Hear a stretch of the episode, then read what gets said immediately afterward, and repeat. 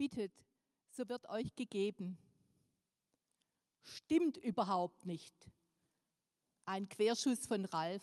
Da saß er vor mir im Religionsunterricht, der Erstklässler. Ein bisschen vorlaut war er schon. Er meldet sich. Sie haben gesagt, dass Gott Gebete hört. Stimmt überhaupt nicht. Ich habe mich gestern Nachmittag hingesetzt, ich habe die Augen zugemacht und gebetet.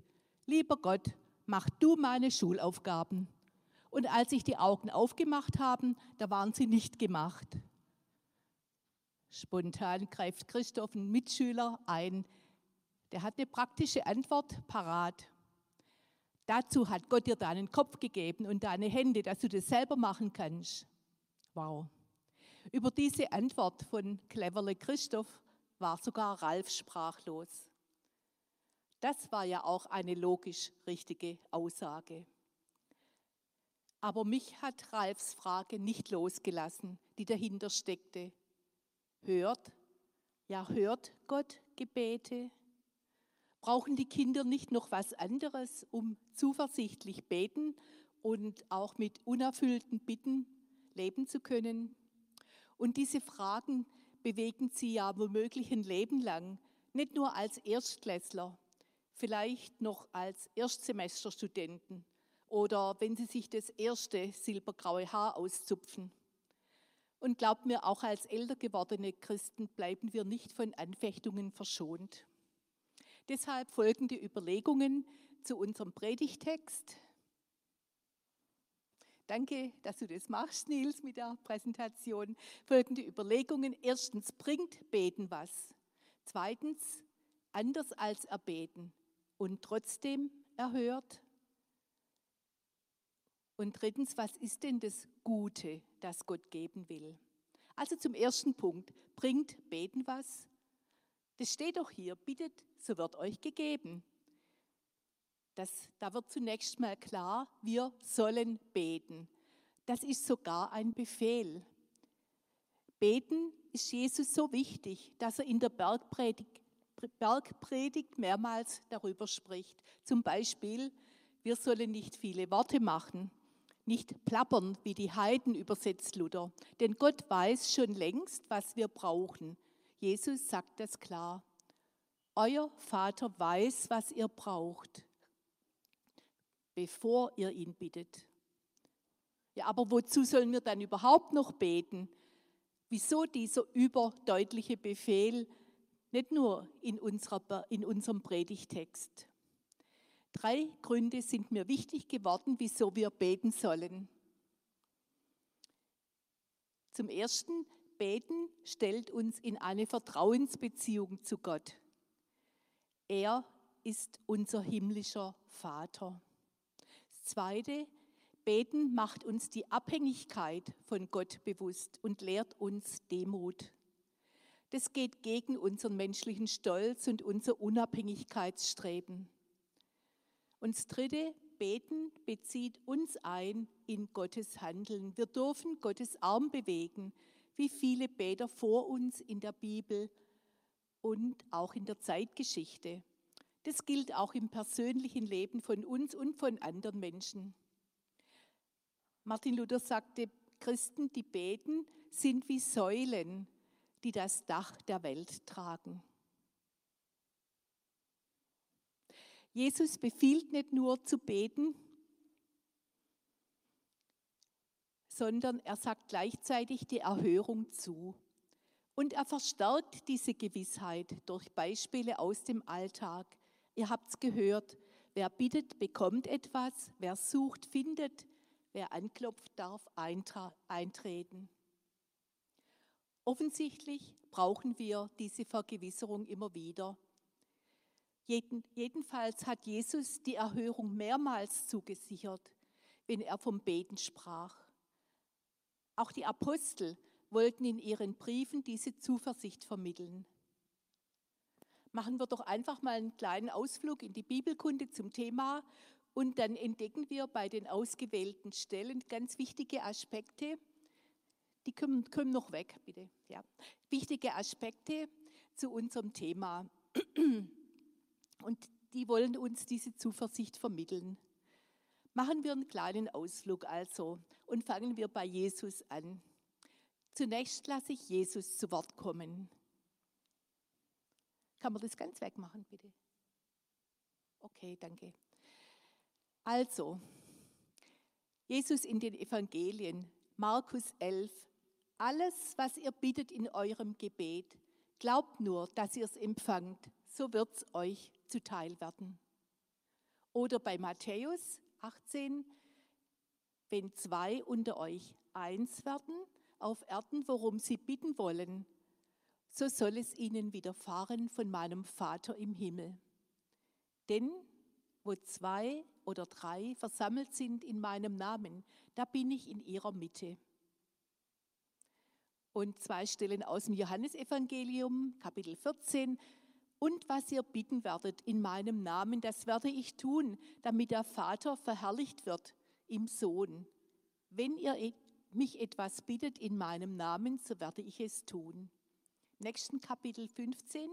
Wenn ihr in mir bleibt und meine Worte in euch bleiben, werdet ihr bitten, was ihr wollt, und es wird euch widerfahren. Also, Jesus ermutigt zum Glauben oder anders gesagt, zum rückhaltlosen Vertrauen. Und auf dem gemeinsamen Gebet liegt eine besondere Verheißung. Das setzt aber geistliche Einheit voraus. Wenn die Jünger in Jesu Namen beten, dann steht Jesus zu ihnen. Die Verbindung zu Jesus und das Festhalten an seinem Wort sind die Voraussetzung. Soweit mal die Stellen, die ich rausgesucht habe aus den Evangelien. Und die Apostel, also die Jünger Jesu, die bestärken das in ihren Briefen. Im ersten Johannesbrief, Kapitel 5. Und das ist die Zuversicht, die wir haben zu Gott. Wenn wir um etwas bitten, nach seinem Willen, so hört er uns. Und auch aus dem Johannes, ersten Johannesbrief, Kapitel 4, wenn uns unser Herz nicht verurteilt, was immer wir bitten, empfangen wir von ihm. Und Jakobus schreibt, der Beter bitte im Glauben und zweifle nicht. Also, soweit die Apostel, wir sollen nach seinem Willen und aus freiem Herzen beten. Aus der inneren, aus der, ja, man kann sagen, aus der ungetrübten Verbindung mit Jesus wächst Mut, wächst die Gewissheit. Und deshalb brauchen wir nicht zu zweifeln.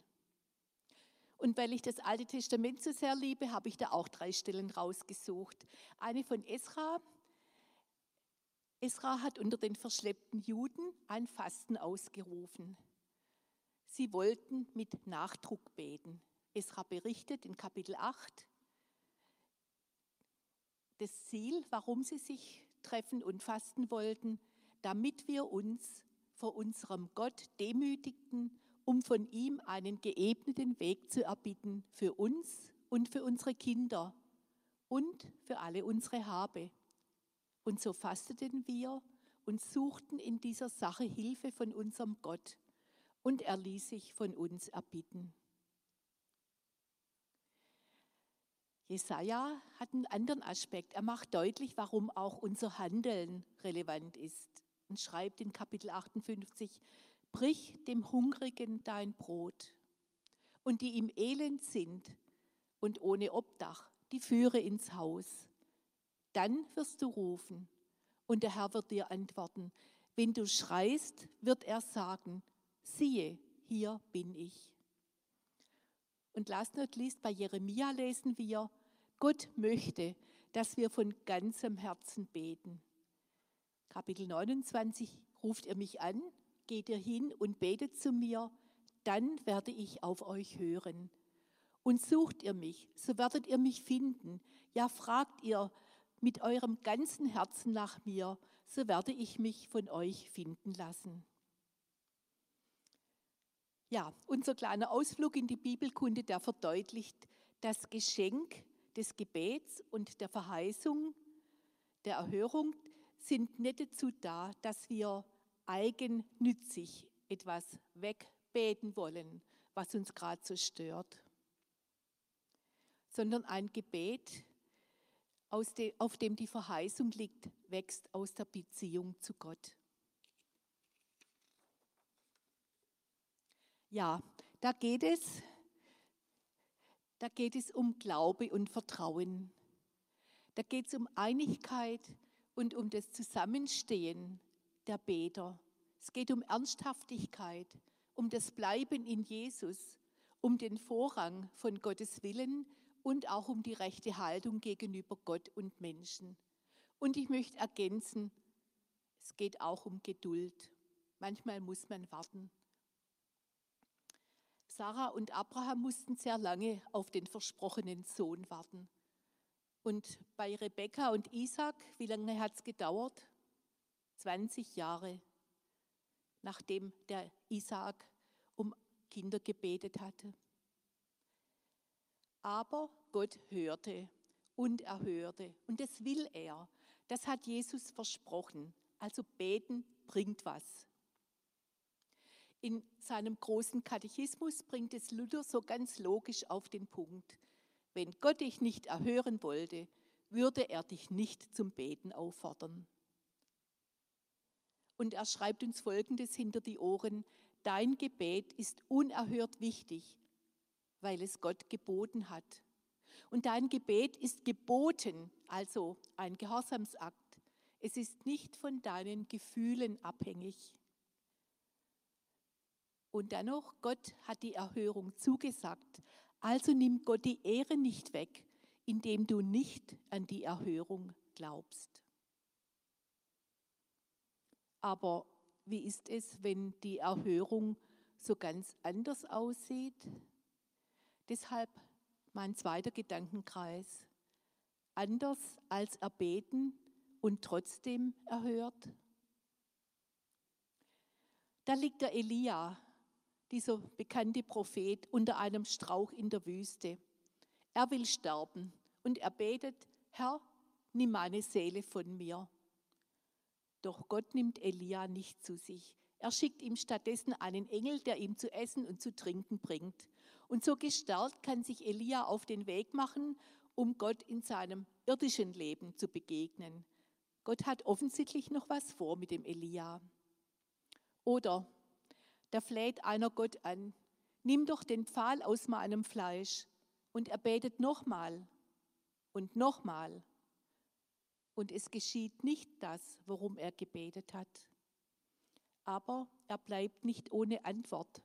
Die ist jedoch anders. Sie lautet, meine Gnade genügt dir. Denn meine Kraft ist in den Schwachen mächtig. 2. Korintherbrief, Kapitel 12, Vers 9, dieser bekannte Vers, den Paulus bekommen hat. Das macht der Beter, macht dem Beter, nämlich dem Paulus, Mut und Zuversicht, weil er in seiner Schwachheit von Jesus Christus stark gemacht wird. Gerade so konnte Gott ihn gebrauchen zum Segen für unendlich viele Menschen bis heute. Wie geht es uns, wenn sich unsere Bitten nicht so erfüllen, wie wir sie vor Gott gebracht haben? Wie der Erstklässler Ralf? Mich hat die Frage dieses Schlingels weiter beschäftigt. Nicht nur wegen ihm, sondern auch wegen den 26 weiteren Kindern in der Klasse. Brauchen die Kinder nicht noch was anderes außer der praktischen Antwort vom klugen Christoph, um zuversichtlich beten zu können und auch mit unerfüllten Wünschen leben zu wollen und zu können? Wie kann ich denen deutlich machen, dass Gott hört, auch wenn er Nein zu unseren Bitten sagt? Dass er viel besser und schon im Voraus weiß, was gut für uns ist? Wie erklärt ihr sowas den Kindern? Den Kindern, die euch anvertraut sind in der Familie, im Unterricht? Oder euren Patenkindern. Was man Kindern erklären kann, hat man auch selber kapiert. Mir fiel dazu die Geschichte von Amy Carmichael ein und die erzählte ich den Kindern. Ich erzähle sie euch jetzt auch. Die Amy wuchs etwa vor 150 Jahren in Nordirland auf. Als kleines Mädchen liebte sie die Farbe Blau und sie wollte gern auch blaue Augen haben, so wie ihre Mutter. Aber Amys Augen waren braun. Doch sie hatte ja in der Familie gelernt, Gott antwortet auf Gebete. Also betete sie in ihrem Abendgebet, bitte Gott, mach doch meine Augen blau, so blau wie das Meer. Am nächsten Morgen kletterte sie auf einen Stuhl und schaute in den Spiegel und fing an zu weinen. Ihre Augen waren immer noch braun. Hatte Gott nicht gehört? Da schoss es ihr durch den Sinn. Nein ist ja auch eine Antwort. Ihre Eltern sagten manchmal auch Nein, wenn sie etwas wollte. Dass dieses Nein eine gute Antwort war, ist ihr erst viel später deutlich geworden. Amy arbeitete inzwischen als Missionarin in Indien. Und mit Entsetzen stellte sie fest, dass in manchen heidnischen Tempeln entführte Mädchen als Sklavinnen festgehalten wurde, wurden und dass sie befreit würden. Dafür wollte sie sich einsetzen. Doch für eine Ausländerin war das schwierig. Und so hatte sie eine Idee. Mit einem Sari und etwas Kaffeebräune im Gesicht sah sie aus wie eine Einheimische. Ach, wie gut, dass du braune Augen hast, so merkt man gar nicht, dass du keine Inderin bist, sagte ihre Freundin da zu ihr. Und da fiel Amy ihr Gebet ein, das sie Gott vor vielen Jahren gebracht hatte und das er nicht erhört hatte. Wie gut. So wie sie war, konnte sie sich für die Tempelmädchen einsetzen, sie konnte sie befreien und sich um sie kümmern. Gott hat das Gebet von Amy anders erhört als erbeten und es war gut so, auch wenn sie den Sinn nicht gleich verstehen konnte. Gott weiß im Voraus, was gut ist für die Bittenden, weil vor ihm alle Zeit und auch die ganze menschliche Lebenszeit offen liegen. Manchmal müssen wir einfach warten, bis Gott eingreift und erhört. Schon im Alten Testament steht, der Herr ist gut zu denen, die auf ihn warten und ihn suchen. Klagelieder 3. Ich selbst musste auch schon öfters warten in meinem Leben. Zum Beispiel, ich wollte schon als Teenie gern Lehrerin werden, aber aus gesundheitlichen Gründen war das damals keine Option. Und so lernte ich einen anderen Beruf. Erst Jahre später erfüllte sich mein Wunsch. Zwar etwas anders, aber ich finde super gut. Ich wurde nämlich Lehrerin in einer Bibelschule. Also Gott hat meine Wünsche längst gesehen und auf einem Umweg erfüllt. Und wie dieser Umweg aussah, könnt ihr in dem neuen Film über mich erfahren. Lasst euch überraschen im Adventskalender unserer Gemeinde. Dazu wird Nils bestimmt noch mehr sagen. Da dann, äh, erfahrt ihr dann mehr. Ja, und jetzt zu meinem dritten Punkt. Und damit sind wir bei der Top-Aussage unseres Predigtextes. Wie viel mehr wird euer Vater im Himmel Gutes geben denen, die ihn bitten? Mein dritter Punkt, was ist denn das Gute? Darüber hat schon der Sokrates diskutiert und nach ihm viele andere Philosophen. Was meint denn Jesus hier in unserem Text mit dem Guten, das Gott gibt?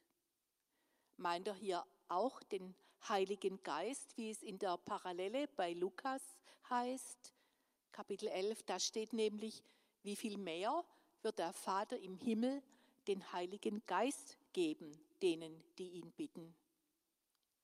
Jedenfalls hilft uns der Heilige Geist zu erkennen, was das Gute ist.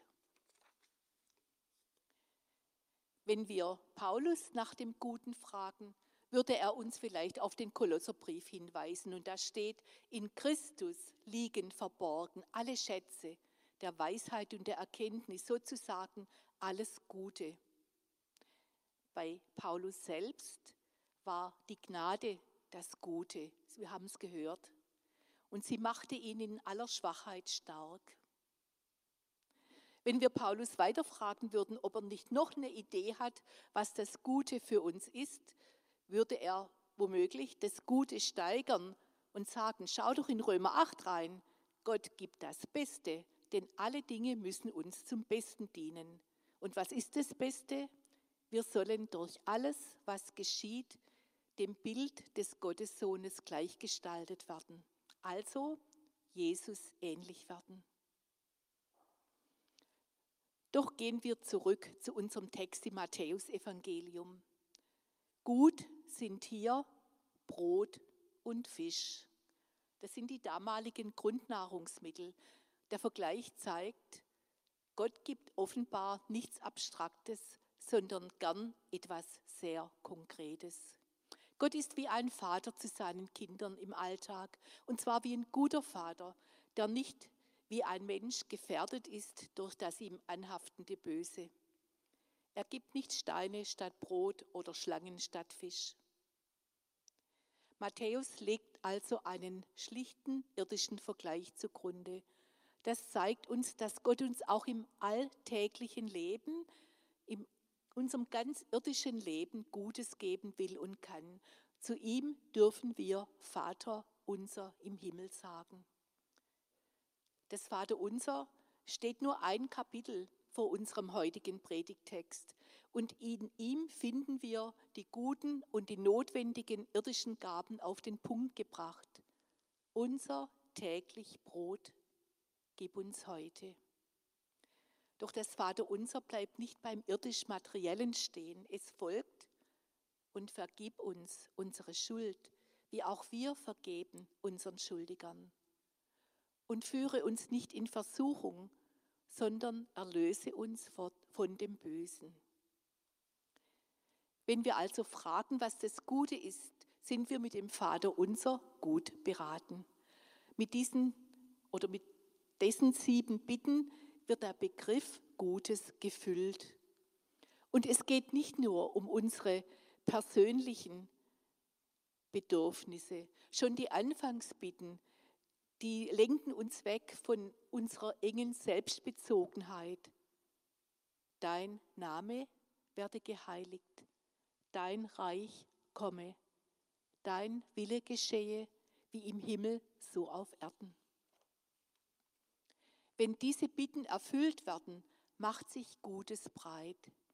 Nicht nur in unserem persönlichen Leben, sondern auch in unseren Beziehungen und darüber hinaus in der Welt. Doch glaubt mir, es gibt auch in meinem Leben Bereiche, wo ich das Gute nicht sehen kann oder noch nicht sehe. Warum muss ich seit einer Krankheit mit einem verkürzten Bein leben? Warum starb meine Schwester so früh an Krebs? Bis jetzt habe ich keine Antwort auf diese Warum-Fragen. Mir steht dann die Vater unser Bitte vor Augen, dein Wille geschehe. Und das ist oft schmerzlich. Doch ich will glauben und vertrauen, dass Gott mir in der Ewigkeit den Sinn zeigen wird und wie er daraus trotzdem etwas Gutes gemacht hat. Ja, es gab den Zerstörer, der vernichten wollte, der es böse zu machen gedachte. Doch mit dem Josef aus dieser bekannten Geschichte des Alten Testaments will ich einmal sagen können, aber Gott gedachte es gut zu machen. Daran festzuhalten ist doch Glaube. Und darin steckt meine Zuversicht, dass Gott in seiner Liebe es gut mit mir macht und auch mit euch. Also wenn du alles vergisst, was ich heute gesagt habe, dann nimm doch wenigstens das eine mit. Euer Vater wird Gutes geben denen, die ihn bitten. Euer Vater, dein Vater wird dir Gutes geben, wenn du ihn bittest. Ja, zum Schluss, Gott erhört unsere Gebete zu unserem Heil und deshalb formt er sie manchmal um. Hören tut er sie auf jeden Fall. Erhören wird er sie in einem viel besseren Sinn, als wir uns das heute vorstellen können. Das will ich festhalten. Lasst uns also darauf vertrauen, dass Gott aus dem Bösesten Gutes machen kann. Wie in der kleinen Geschichte von dem Schiffbrüchigen. Nur der Kapitän konnte sich retten. Er strandet auf einer einsamen Insel und mit viel Mühe sammelt er jeden Tag Holz, um sich ein Boot zu bauen, hat er einst gelernt. Endlich ist er fertig. Am nächsten Tag will er also losfahren. Doch da kommt am Abend ein heftiges Unwetter auf. Ein Blitz trifft sein Boot und es geht in lodernden Flammen auf. Der Mann ist am Verzweifeln. Wie soll es weitergehen? Was soll er jetzt machen? Der nächste Tag bricht an. Da sieht er ein Schiff. Es kommt zielsicher auf die kleine Insel und auf ihn zu. Er wird aufgenommen und ist gerettet. Wieso seid ihr gerade zu dieser einsamen Insel gekommen? fragt er die Besatzung. Tja, wir sahen das Feuer und wir dachten, das ist ein Signal, dass jemand Hilfe braucht.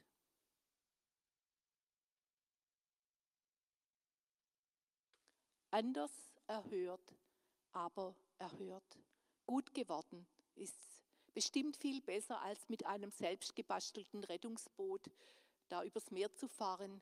Das würde sowieso bei der nächsten Gelegenheit zerbrechen. Also lasst euch das zuversichtliche Beten nicht nehmen, auch wenn ihr die Erhörung noch nicht seht. Gott hält sein Wort und auf jeden Fall gibt er Gutes. Oder um mit Bonhoeffer zu sprechen, nicht alle unsere Wünsche, aber alle seine Verheißungen erfüllt Gott.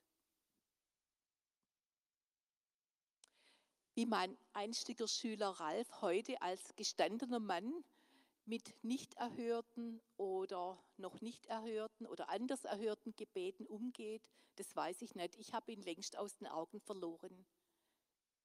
Überlegt mir, kennt er Leute, die ihn ermutigen, zuversichtlich zu beten, die ihm helfen, bei unerhörten Gebeten den Glauben festzuhalten? Vielleicht habt ihr Leute wie Ralf in eurem Umfeld, die brauchen Ermutigung, zuversichtlich zu beten. Ihr könnt Mutmacher sein. Amen.